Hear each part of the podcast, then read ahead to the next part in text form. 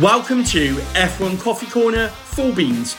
I'm your host as always, Terry, and I'm here to keep you up to date with all of the unbiased, hard hitting Formula One news. So grab your favourite mug of coffee, sit down, strap in, and get yourself comfortable to join in the conversation. Because this is F1 Coffee Corner. This is Full Beans, the must have podcast for all Formula One fans. Welcome to F1 Coffee Corner Full Beans, the podcast. I'm your host as always, Terry, and welcome back to the Coffee Corner. It's been far too long since we last done one of these, so here I am with another podcast for you. And what have we got to look forward to in this latest episode? We've got, of course, the Expresso News, bringing you all of the latest news as it happens in the world of Formula One. We've got the Coffee Corner chat, where we're going to be talking about obviously the Dutch Grand Prix, the one that's just gone by. And then finally, with the takeaway, we're going to be looking ahead to this weekend and Monza, and of course, the home of Ferrari and what that's looking like going into this weekend. So.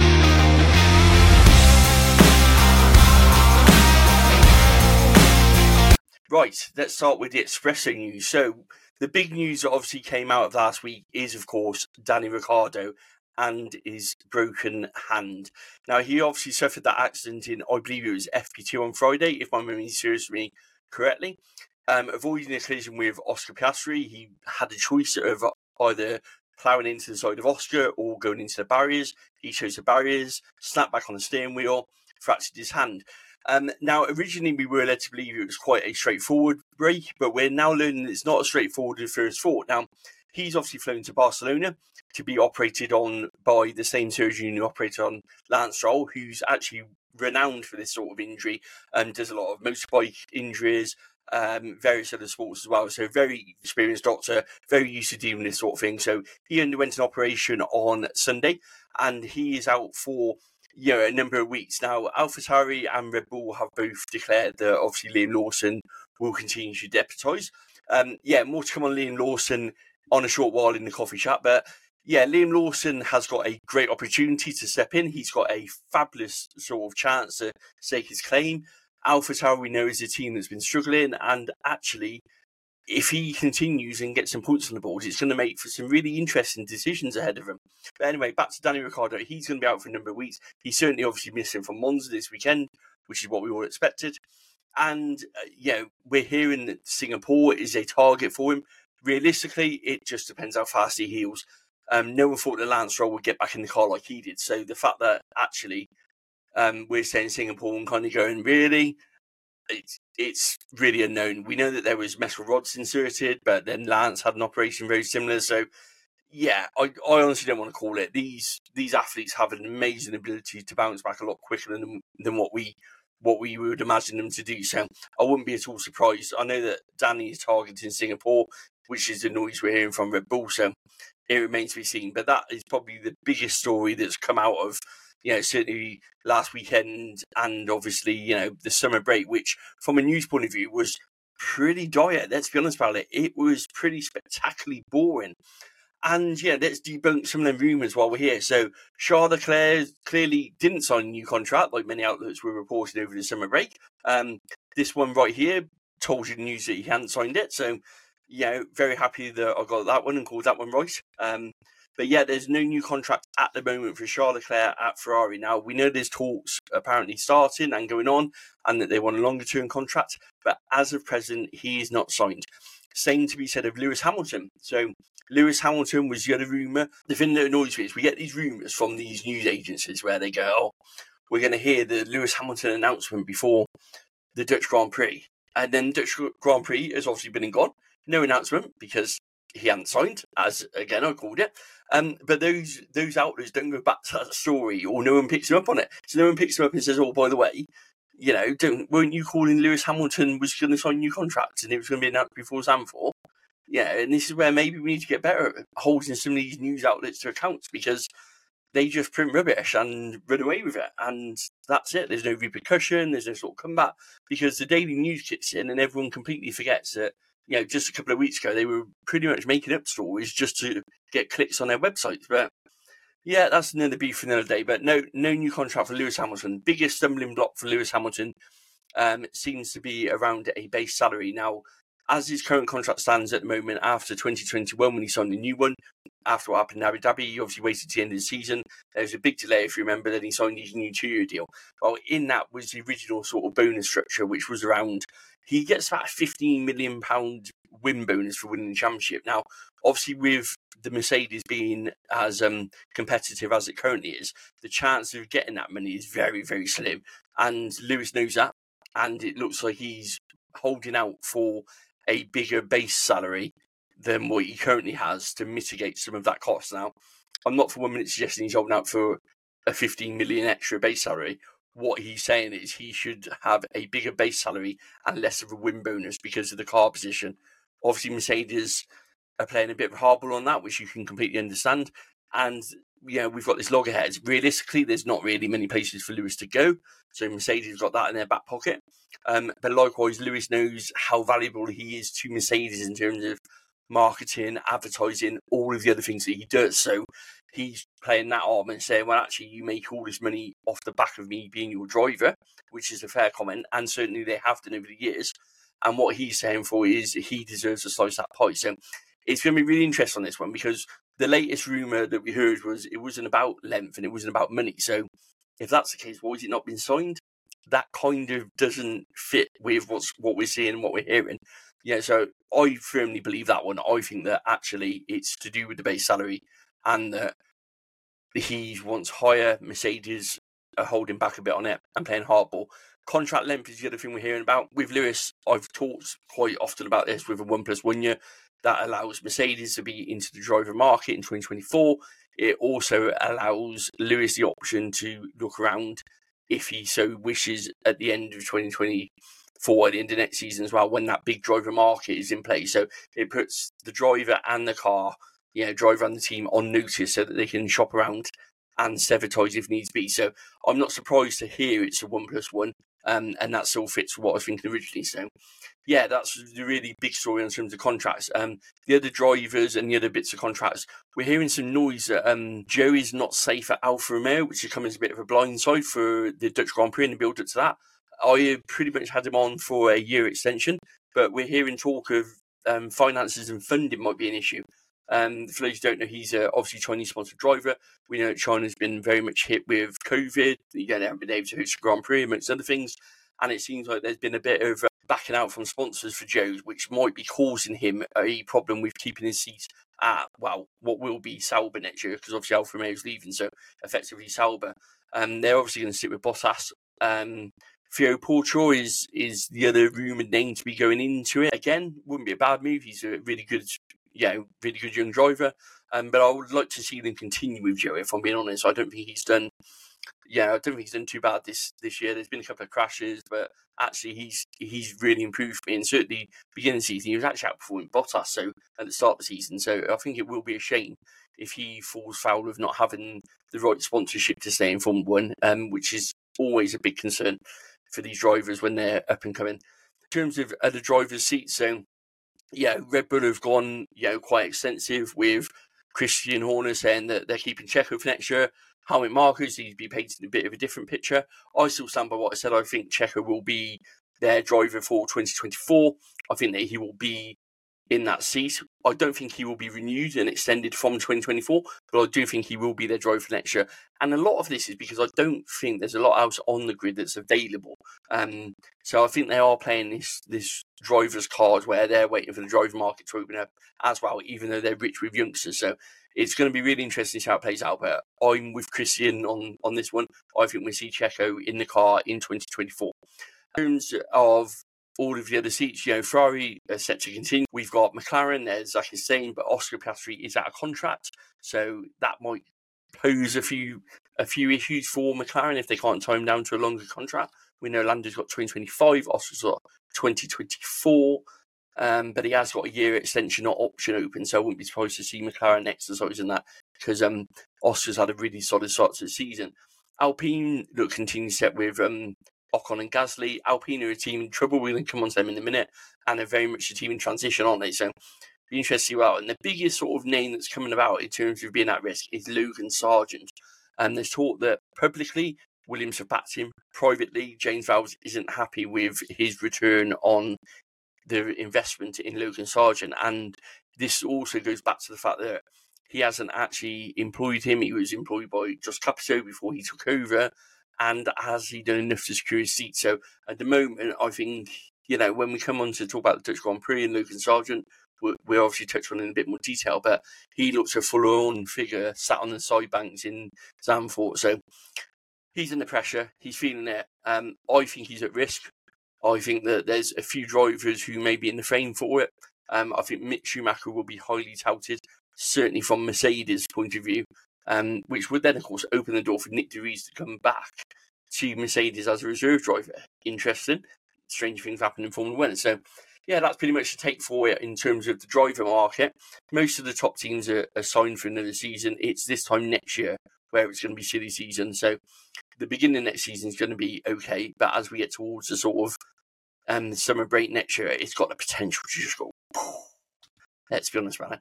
Um, what we've got? Alpine. Now, Alpine obviously, you know, recently pretty much sacked anyone to do with the Formula One project who wasn't a driver um, or who actually designed the car. So if you were management at Alpine, you pretty much got your P45 by looks of it.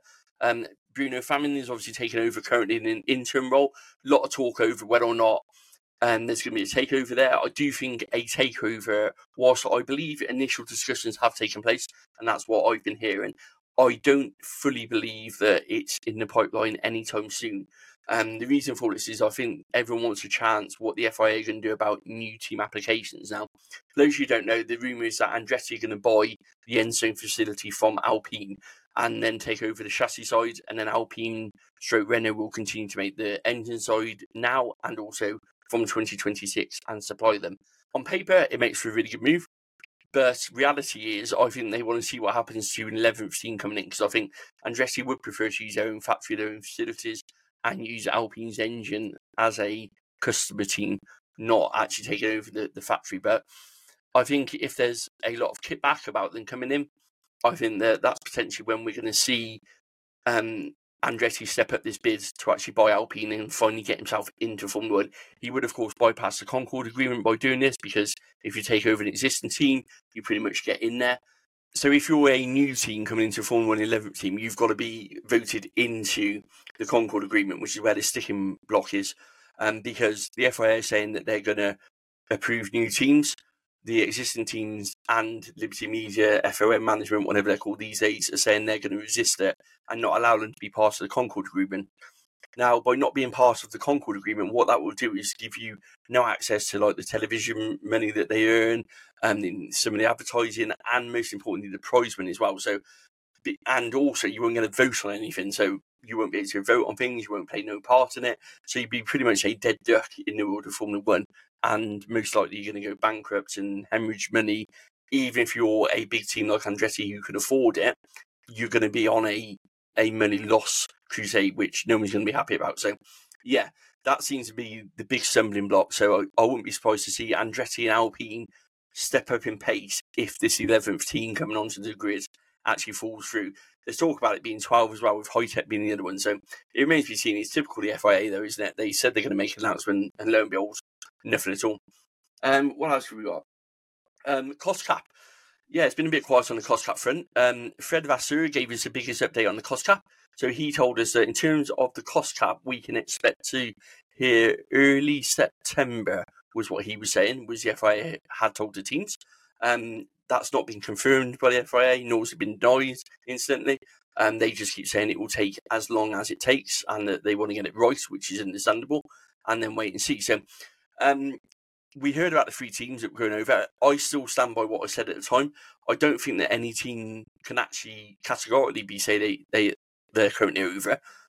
It's an initial preliminary you know, investigation. So what happens is the teams submit their findings to the FIA. The FIA look at it and say, actually, that's not right. We think you're over. Give it back to the teams, and then teams can look at the detail, look at where the FIA have got some questions over, answer some questions, provide the evidence, and bring it back into the cost cap. I think that's what's currently happening. I think that's where we're at at the moment, where we've had the submissions go in. I think potentially three teams have been asked for more clarification.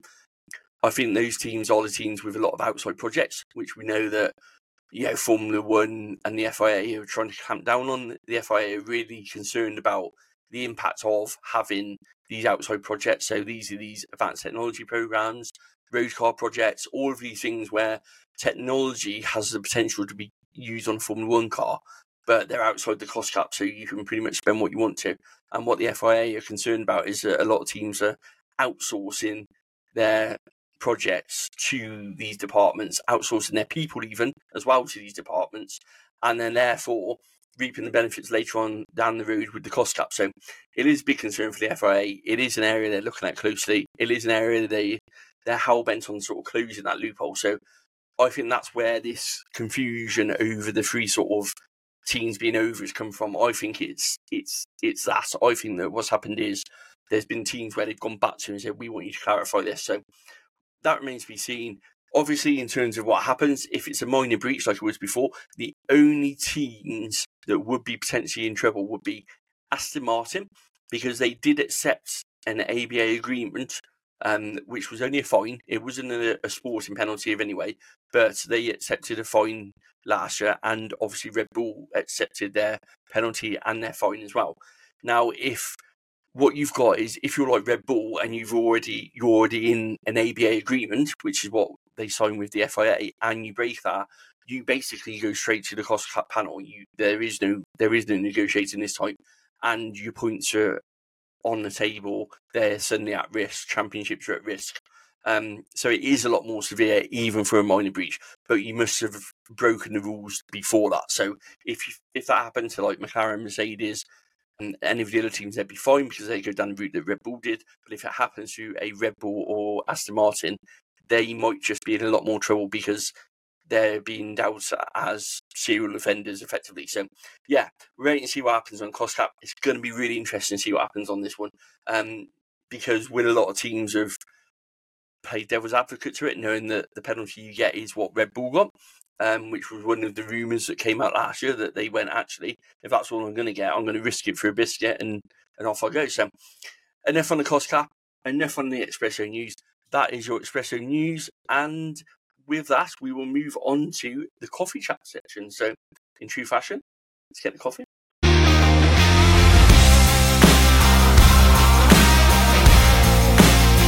Cool, coffee chat section. Welcome to the coffee chat part. And let's kick off with looking at the Dutch Grand Prix. Now, I'm going to have to refer to the sheet in front of me for finishing places, but I just want to start off by saying what a Grand Prix.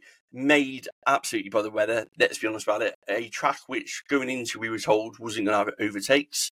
Um, it wasn't going to have yeah, a lot of action. Turned into just wow um, you know, 186 overtakes, beating the record previously held by China. You know, 60 or 60 odd or something on lap three alone, um, which was obviously when the first downpour fell down. But yeah, what a weekend! What a absolute weekend! Fair play to the Dutch fans who were there. The atmosphere looked amazing on TV, and even like in the downpours, and there was some downpours there. They were singing, they were dancing, they were parading. It just looked like a real feel good thing and it's put Zandvoort well and truly on my bucket list of places to go to Grand Prix because I want to go dance with that lion. I'm sorry, I want to go dance with that lion. He was epic. Um, but yeah, to the race itself, there was some distinct winners, some distinct losers, wasn't there? So we're going to take it from the top going downwards. So Max Verstappen, Iku and Seb's record, nine in a row. Um, on course to get number 10. I'm fully expecting to get number 10 in Monza. But yeah, I'm there was talk about the pit stop strategy. Um, we'll come on to Checo in, in a minute. Ultimately, Max was the faster driver. He was the faster driver all weekend. He was always going to win that race. It was a case of when. And even when safety cars picked him back, he pulled out the gap. So, yeah, phenomenal drive once again by Max. And you just, I struggle with people who can't just see how good he is you don't have to like a driver to appreciate their talent in terms of Formula One. I mean, I, I actually quite like Max. Um, he reminds me a lot of Senna. He reminds me a bit of Schumacher, but not not quite as fiery off the track as what Schumacher was. Um, but yeah, he's got a lot of Senna to him, I think. But yeah, what, just what driver, what driver, what team. Um, if you get a chance, go watch that Red Bull pit stop in slow mo. I've got on my TikTok page. Shameless plug there. Um, but yeah, go watch it. It's just poetry in motion when you see that pit stop happen. It's just like, wow. We've got Fernando Alonso in second place. He will be delighted to be back on the podium. Um, Aston Martin have made some changes to their package. They're trying to get their upgrade right. They're trying to get it to a place where they can go back to sort of pre-calendar level where they were hitting podiums all the time. It looked like it worked for them this weekend. And whether or not it's going to work at Monza with a completely different downforce setting remains to be seen. Um, there's been a lot of talk of flexi wing on the Aston Martin, which kind of looks a bit true when you look at the replays of the earlier news. But whatever it is, they look back on track this weekend. Fernando was some phenomenal overtaking, phenomenal. That I think is turn three where he just took a different line and just caught everyone napping all the time. It's just classic Fernando, wasn't it? It was just great to see. Um, and then Pierre Gasly, what a shock, completing the podium. Alpine, ironically, had one of the low lower end of the race paces, but got their strategy absolutely bang on the money when it comes to Pierre Gasly. So, you know, you've got to keep it on the track. You've got to keep your pit stops, you know, on track. You've got to literally make sure you call your strategy right. Alpine did all those things, and while was third place, he didn't do anything wrong. He didn't do anything spectacular in the sense of driving. But let's not take away actually from that achievement. And that's a really good needle in the arm for Alpine, a real good fuel factor for them because they needed that. Then we come on to Checo. Checo was a big beneficiary of pitting first for Inters, getting the undercut from Max. A lot of controversy over who should have pitted first. Um, where it comes to it, it's a tough call for me. I I understand why Red Bull did what they did with the threat from Alonso. I think it was not a credible threat because I think that he would have. Um, I think that Max would have taken Alonso all, all day. I don't think that that would have been an issue. But I understand what they were saying about covering it off. And it was unusual. You normally do choose strategy with the race leader, I must admit, but then Max is the number one driver, so we all know that, and Checo knows that. So it's one of those, isn't it? It's it's half a dozen one six other. Should they, shouldn't they? I don't think that Checo would have been able to hold him off, just the same as I don't think he would have been held up by. I don't think Max would have been held up by Alonso either. So it's one of those, isn't it? But he'll be happy with that. Obviously, got a five second penalty for speeding pit lane, 0.8 kilometres over. Um, that's probably just a bit late on the brakes. The the conditions weren't weren't obviously great. Probably misjudged it slightly. It's one of those, isn't it? Yeah, 0.8 kilometers means that you were slowing down. He just didn't slow down enough by the time he hit the line. So, just one of those things, unfortunately. But he'd be happy with fourth place considering where he started. Um, Carlos Sainz had a pretty sort of mediocre race for Ferrari in the sense that he was just there or thereabouts. Obviously, compromised on the last stint because he went on to um, used Inter tyres. That affected him.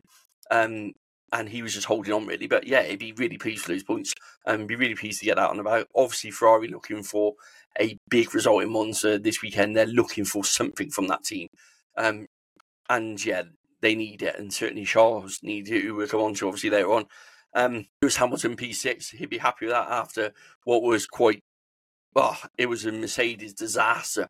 Let's be honest about it. Mercedes called everything wrong strategy wise they absolutely dropped the ball this weekend. They started loose on the mediums, which in a dry race was the right idea. So if the weather forecast is dry, the idea is start loose on the mediums, you give him the soft tyres at the end of the race because that's your second compound and he can make places back up and hunt people down. When you've got range, you that is the most stupidest idea you've done. And then to leave him out on these mediums. Now bear in mind when the weather's falling, you would expect a bit of grip from the softs um, being the, the closest to the Inter. So the fact that Lewis on the medium, he was pretty much hung out to dry at Susabun. Um, yeah, so Mercedes really dropped the ball on that one. Then of course we got Lando. Lando again was um, yeah had a bit of a kerfuffle with George. He was talking about lack of race pace. Um, the McLaren disappointed me in terms of where they qualified to where they finished the race. But again, strategy call. Um, not the first time for Lando that it's you know let's not talk about Russia, but yeah, same thing. Yeah, left out too long, lost too many paces, then didn't quite get it right for the second stint. And yeah, they'd be happy to go away with seventh, but also disappointed that they weren't higher than that. I think they're expecting a lot more going into this weekend and going into the Dutch Grand Prix. So I'm expecting them to bounce back.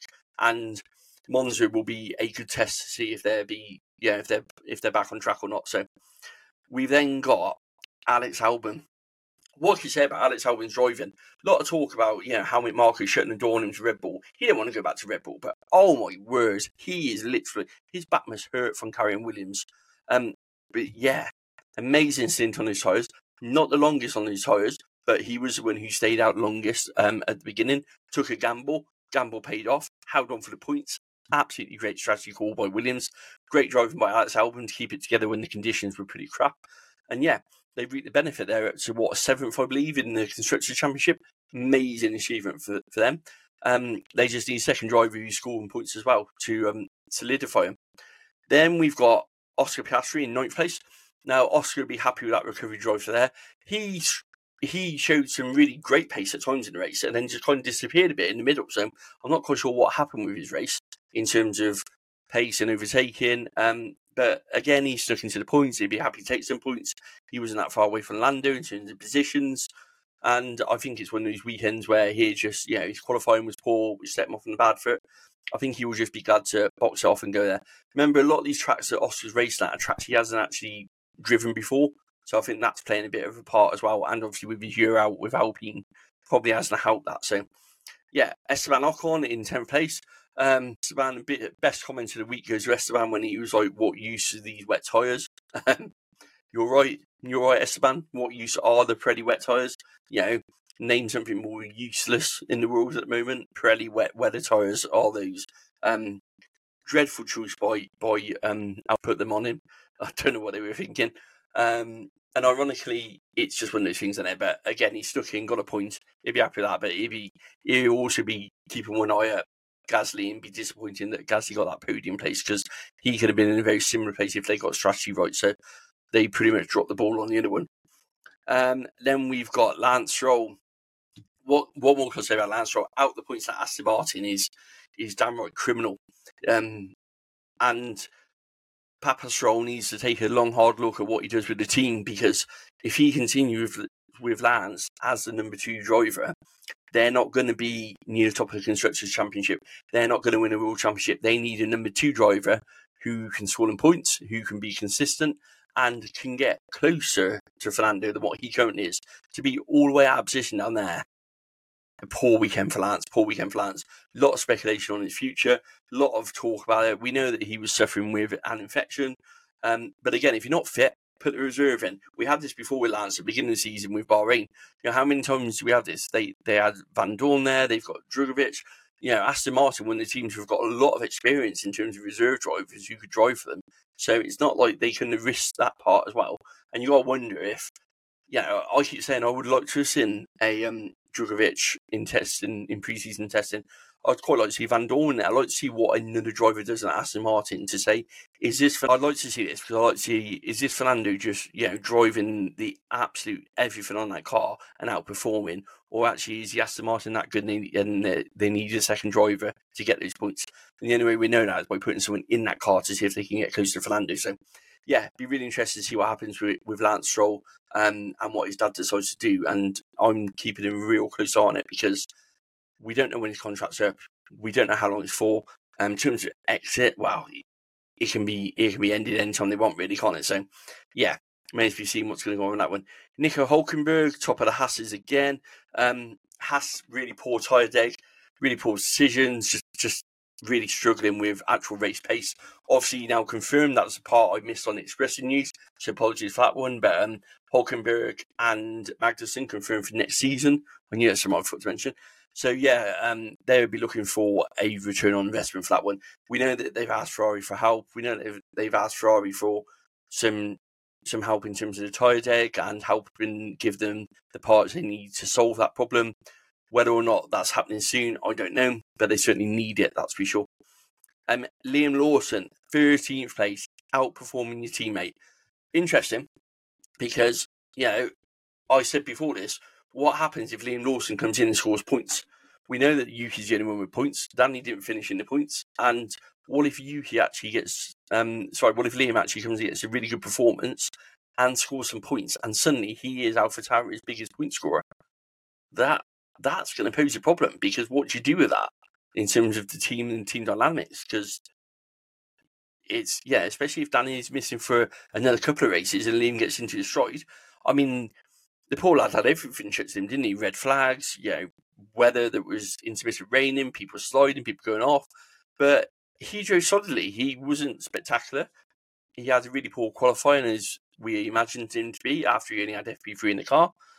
So yeah, it's one of those things where he's there now in the sense of he's got the opportunity. He needs to take that opportunity. And he needs to see what he can do with it and I think he drove really well. I think you know really impressed with him. Some some great performances. The one on Ferrari I don't really get in terms of the overtake because the Ferrari was damaged, but hey, it was good for good for his confidence. Um, but yeah, let's see what he can do at Monza. Hopefully, a more straightforward weekend for him. Lots of practice in, in the car, and yeah, I'm really excited for it. I'm really excited to see exactly what he can do. I'm really excited to see what the potential is for Liam in that in that car and see if he can mix it up a bit. Um, then we've got Valtteri Bottas. Um, Alfa Romeo just in, in no man's land at the moment. They're really struggling. Um, I'm not going to dwell on it because I've said this far too many times this year. They are literally 18 looking with one eye at the exit door with Alfa Romeo pulling out. They're in transition. We know that the money's being pumped into 2026 with, with Audi putting the money aside for it. And I think we're going to have another couple of years of this. So if you're an Alfa Romeo Street Sauber fan, sit down, buckle in. It's going to be a long, hard drive, that's for sure, for the next couple of seasons. Um, Yuki Tsunoda down in 15th. I'm pretty sure he had a penalty, which also put him down that way. Um, but yeah, poor performance by Yuki. I expected more. I expected better from him.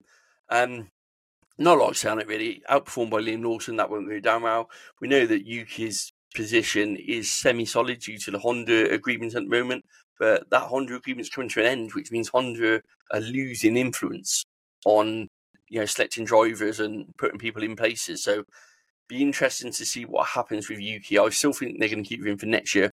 Um, but I wonder that if he doesn't get some good results soon, he might be in trouble there.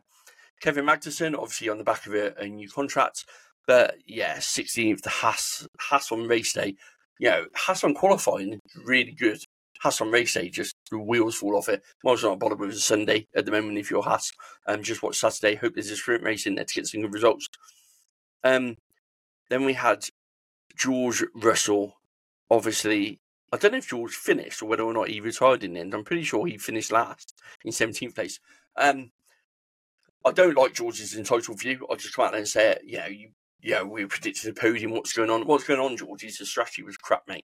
Um, the strategy was rubbish, and that's why you went on the podium, buddy. Anyone can see that. You don't need to have that conversation on the team radio. That was just for soundbite. I felt. In terms of himself, he needs to just concentrate on his driving more. Um, it's going to sound like a George Russell rant, but it's not. I just think that from a personal point of view, he needs to concentrate on driving more and earning that status that, that comes with being a Mercedes driver. For me, he's not earned it yet. And I think the problem is beating Lewis in his first season was probably the worst thing that could have happened to George because I think it gave him a wrong sense of entitlement within the team and, and how he's viewed when actually we all know that Lewis is number one, George is number two. And I know people might come at me for that, but I still believe that. But I think George's got great potential. I think he just needs to knuckle down and get back to racing. Um, he did that really well at Williams, so I want to see a lot more of that. Then we've got the not classified. Um, we've got Zhou Yu obviously went into the wall when during them wet conditions. We got Charles Leclerc who retired after getting floor damage. Um, Charles Leclerc just I don't know what you can say. Charles Leclerc the, the pit stops were comical. Um, everything was just bad, wasn't it? And then you've got you've got just his weekend in general. So I think I don't what to say about Charles Leclerc. I really rate Leclerc. I just wonder if he needs a move to you know to give himself some new energies, some new purpose, some new focus, a different change of scenery. I think the expectations of trying to deliver a world championship for Ferrari and his history with Ferrari is just too much for him currently. But that's just my personal view. Where would he go? Um, McLaren, Aston Martin, Mercedes. I'm sure all of these people would make room for Charles Leclerc if he become available. So I don't think he's short of options. That's not me basing that on anything. That's just me chucking some seats in there. Um, I don't know. Lando to Red Bull. Um, yeah, Charles Leclerc to, to McLaren. So anything's happened, haven't they? But yeah, all jokes aside, I think he needs to change the scenery or he needs to change in fortunes and he needs it fast because he's a driver who looks shot on confidence at the moment. Um, and then we've got Logan Sargent. I mean, I touched on him in, in the other part what can you say about him? He looks a beaten man. That picture of him by the track for pretty much the whole race when he left him there was just, oh, it kind of broke your heart to watch it, didn't it? Let's be honest. Um, I think as a as a guy, he seems genuine enough. As a racing driver, I don't think he's enough to keep his seat. I don't think he's close enough to Alex. I don't think he's in that same category. Um, he's not someone who set the world on fire, and I would not be surprised to see Williams change him next year at all. Um, I think pretty much it's a given, if I'm honest. Yeah, I think Logan Sargent, he's on borrowed time, he's going. And that's pretty much it, really, for the Dutch Grand Prix. Like I said, you know, we've got the opportunity to see history this weekend with with Max going for the, the record for the amount of successive wins. I'm fully expecting him to get it. We're going to come on to Monza in the next part, the takeaway. So, with all of that in mind, that is my Dutch Grand Prix debrief. I hope you enjoyed it, something a bit different for the coffee chat. And yeah, let's get straight into the last part and the takeaway.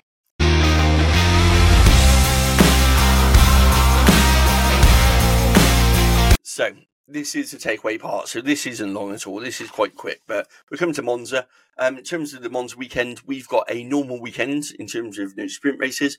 We have got the second part of the alternative qualifying tyre, and providing it's a dry track for qualifying. Now, that's the same as the one that we used in Hungary um, at Finland. It was obviously in and was cancelled. So yeah, that's what we use in Hungary. So what that will be is a mandatory tyres for qualifying with less tyres available to the team. So in Q1, you're in the hard compound tyre. In Q2, you're in the medium compound tyre. And in Q3, you will run the soft compound tyre. So less sets available, mandatory tyre allocation. It kind of mixed up the order a bit in Hungary. So let's see what it does, you know, this weekend as well. I'm not a fan of it. I keep saying just reduce the number of tyres. I don't understand why we have to make it mandatory. Just reduce the sets of tyres. and Just say to the teams that's all you got, and let them work out. So yeah, the FIA are pushing for this one though. This is the second one. I believe it's the last one. There was only two scheduled in the rules, if I remember rightly, for this alternative tyre allocation. So fingers crossed the weather holds off. Um, it didn't seem to be a race weekend unless there's rain at the moment. So if we can get qualifying with that tyre allocation done, then that'll be that for this season. Um, in terms of Monza, I mean, come on, Tifosi home territory. They're going to give yeah the, the Dutch a, a rival in terms of atmosphere. Um, another track which just makes you just want to go a feel good vibe. Um, well, I don't hear good things about travelling to Monza personally, from what I've read and that, like in terms of the actual race experience. But certainly for the outsider looking in, it looks amazing to to go see that sea of red. You I've just come from a sea orange, about to see a red.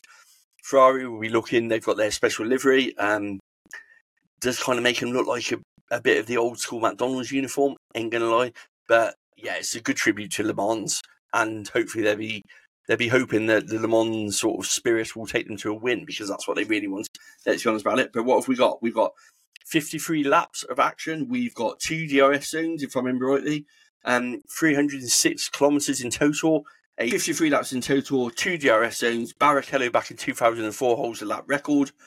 Um, 121, I believe, is Barrichello's lap record. So yeah, it's going to be interesting. It's going to be low downforce, high speed. It's going to be great to see. These not the most technical track, very much built around speed, very much built around who's got the fastest sort of car. Expect the Williams to be quite competitive. We'll see if McLaren's updates are here to stay. I'm expecting Mercedes and Aston may struggle a bit. They don't tend to like these tracks a lot. So I wouldn't be surprised at all to see them not as high up. Um, Red Bull, is going to fly around here. And I do think that, you know, I, I don't think Alpine will. I think they're going to struggle looking at um, Haas may do well, but whether or not they can keep hold of the tyre deg will be the one, wouldn't it? So I think qualifying, you might see a strong performance from Haas. I think Ferrari will also be looking to do well here, and I think they've got the car to do well. So yeah, all to pay for. I can't see past Max winning again. I'm sorry. Um, may sound like a broken record, but I I firmly believe in Spirit Record, and I firmly believe Red Bull to, to get the sweep. off in the RB19 around here is just going to be it's going to be too much for anyone. Um, that as well as Max obviously driving that RB19. So I say the RB19, but I'm not sure Checo's going to second actually. So I'm going for Max win. I'm going for Charles Leclerc second, and then I'm going for Checo in third place is what I'm going for. So that is my prediction for Monza that is the end of the podcast. That is it for F1 Coffee Corner Full Beans. Um, the only thing left for me to say is shameless plug. So if you haven't already, please hit that subscribe button, um, that follow button, whatever it is you do on the platform that you listen to. Um, appreciate everybody who drops support in, appreciate the comments when they come. I don't do enough of these, and I'm trying to get a lot better at them. So fingers crossed we'll be able to get a lot more regularly in terms of the second season, second half of the season. But for me personally, it's been a real, not a struggle because it's never a struggle. It's been a real challenge in terms of mixing time with everything that's going on.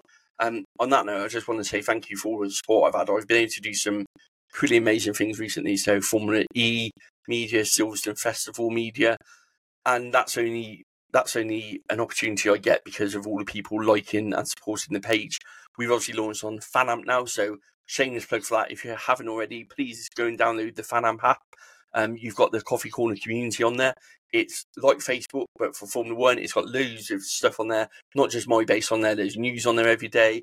There's stuff about travel on there. There's stuff about fantasy Formula One on there. All sorts of information on there, and of course the coffee corners on there as well. So what that is is more of a a quick fire one stop shop for for you on there, all dedicated to Formula One. If you get a chance, download it. I'm enjoying being on there. It's really good to be able to put stuff on there a lot quicker than making a TikTok because you can post like Facebook, you can put photos on there, you put those things on there, which you know aren't suitable for TikTok to get that on there. Um, but that's not affecting any of the content that you currently see on you know TikTok, on Instagram, all those things. They still remain the same. FanAmp won't change that. It, it's just an extension of that. It's just building a community base and it's building a platform where actually we can talk, we can get stuff on there without restriction of characters, without restrictions of comments on one video. So a much more community feel, which um, TikTok and Instagram stuff can't do at the moment. So it is very much an extension. If you haven't already, check the links in the bio. They're on there for it. And yeah, like I said, I just want to say thank you for all of the well wishes, all of the support. None of this is, you know, sort of anywhere near reality without everyone who clicks, likes, comments, and who's been on this crazy, crazy journey. So yeah, it's not finished yet. Some stuff in the pipeline, some dreams still to achieve. And with that, I will say thank you very much for listening like I say, get a chance, hit that subscribe button, drop a review, you know, drop a follow. It won't hurt you. It won't cost you nothing. And I'll bid you all farewell, and I'll see you soon. Stay safe.